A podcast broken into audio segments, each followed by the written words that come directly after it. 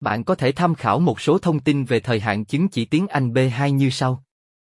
Chứng chứng chỉ tiếng Anh B2 của Bộ GG và DT không ghi thời hạn trên văn bằng chứng chỉ nên được coi là có giá trị vĩnh viễn.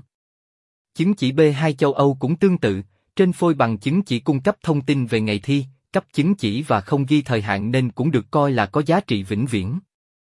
Tuy nhiên, hầu hết các đơn vị, tổ chức thường chỉ chấp nhận thời hạn chứng chỉ B2 từ 1,5 đến 2 năm kể từ ngày cấp chứng chỉ trên phôi bằng.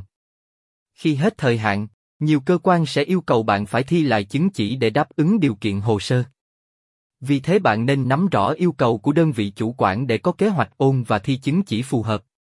Phân biệt các loại chứng chỉ tiếng Anh B2 Trước hết để hiểu rõ bằng tiếng Anh B2 có thời hạn bao lâu, chúng ta sẽ phải nắm rõ khái niệm và phân biệt được các loại chứng chỉ B2 tiếng Anh.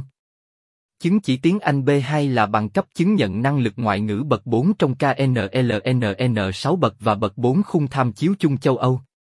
Tại Việt Nam đang tồn tại rất nhiều loại văn bằng, chứng chỉ tiếng Anh phục vụ cho nhiều mục đích sử dụng khác nhau. Tuy nhiên, có thể phân loại chứng chỉ tiếng Anh B2 theo đơn vị cấp như sau. Chứng chỉ tiếng Anh B2 hay chứng chỉ bậc 4 KNLNN 6 bậc, chứng chỉ do Bộ GG và DT cấp. Là chứng chỉ dành cho đối tượng là người Việt Nam cần sử dụng chứng chỉ cho nhu cầu học tập, làm việc trong nước. Chứng chỉ tiếng Anh B2 theo khung tham chiếu chung châu Âu là các loại chứng chỉ được đánh giá dựa trên khung 6 bậc châu Âu, CEFR.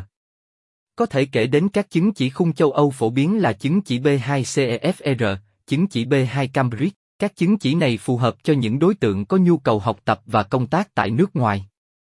Ngoài ra còn có các loại chứng chỉ quốc tế được quy đổi tương đương sang trình độ B2 như TOEIC, TOEFL, IELTS.